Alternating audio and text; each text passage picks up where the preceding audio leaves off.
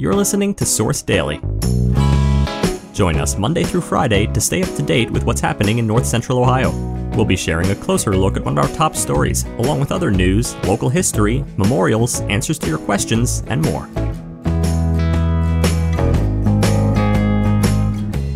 Today, we're discussing the indictment of six members of a crime ring in South Columbus charged with a combined 124 felony offenses. Before we begin, today's episode is brought to you by Richland Academy of the Arts. Richland Academy believes everyone has an inner artist waiting to be explored. Whether you're interested in dance, martial arts, music, theater, or visual arts, they offer a wide array of classes for all ages and experience levels. Discover the joy and fulfillment of artistic expression in a supportive community. Transform your life through art at Richland Academy of the Arts.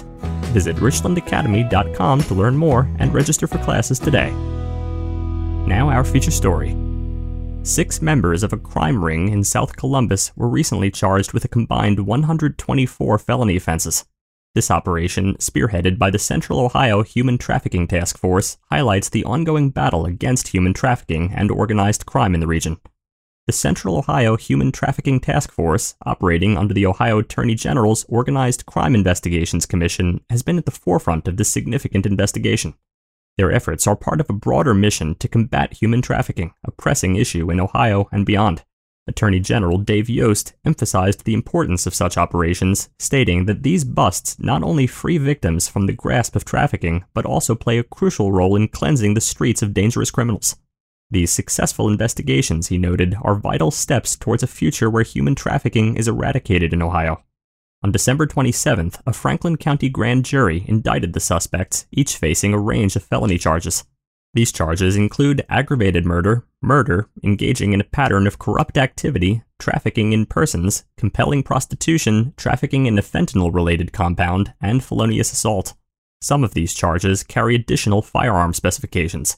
The indicted individuals are 28 year old James Antoine Dukes Johnson from Columbus, facing 39 felony charges, 21 year old Michael Anthony Davis, also from Columbus, indicted on 38 felony charges, 33 year old Sarah Rose Dotson from Columbus, facing 29 felony charges, 38 year old Shehi Seiler from Columbus, indicted on 10 felony charges, 28 year old Alexius Monet Lachelle Carr Johnson from Marysville, facing 4 felony charges, and 29 year old Tyler Leanne Payne from Columbus, also facing 4 felony charges. The authorities are seeking additional information and urging anyone with knowledge about the alleged criminal activities or victims of human trafficking to contact the Ohio Bureau of Criminal Investigation or the National Human Trafficking Hotline. The task force comprises representatives from various law enforcement and social service agencies, including the Columbus Division of Police, U.S. Department of Homeland Security Investigations, and several county sheriff's offices and police departments. This collaborative effort demonstrates the commitment of multiple agencies to tackle this pervasive issue. It's important to remember that an indictment is a formal charge and not an indication of guilt. The defendants in this case are presumed innocent until proven guilty in a court of law. This case underlines the ongoing challenges and efforts in combating organized crime and human trafficking, not just in Ohio, but across the nation. Next, some Ohio history. Did you know LeCharles Bentley is a former football center from Ohio who played six seasons in the NFL? He shined in college football at OSU, earning All American honors and the Rimington Trophy as the nation's top center. Drafted by the New Orleans Saints in the second round of the 2002 draft, Bentley played for the Saints and Cleveland Browns, achieving two Pro Bowl selections with the Saints. His career ended prematurely due to a severe knee injury. Post retirement, Bentley transitioned to media work in Cleveland and founded the L. Bentley O Line Academy.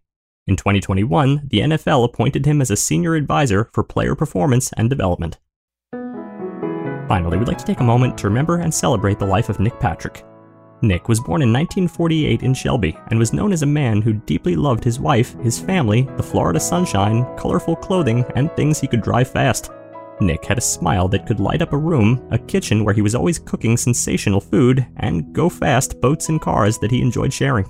His car of choice was the iconic Corvette, which he began collecting in the 1970s, always upgrading every year to the newest and best model. Nick worked for DNS Advertising for 33 years, then went on to work at Commercial Cutting for 15 years, where he was president. He had set a goal to retire by age 53 and move to Marco Island, Florida, and he achieved it. Nick and Patty enjoyed 28 wonderful years in the sunshine together and also enjoyed their time back home in Lucas, where both have lived most of their lives. They enjoyed a life of hard work, good fun, and a slow dance in the kitchen that always ended with a kiss. He is survived by his wife, children, grandchildren, in laws, and numerous nieces and nephews. Thank you for taking a moment to celebrate and remember Nick's life. You can submit an obituary for free on Richland Source. To learn more, click the link in our show notes or visit richlandsource.com slash obituaries slash submit.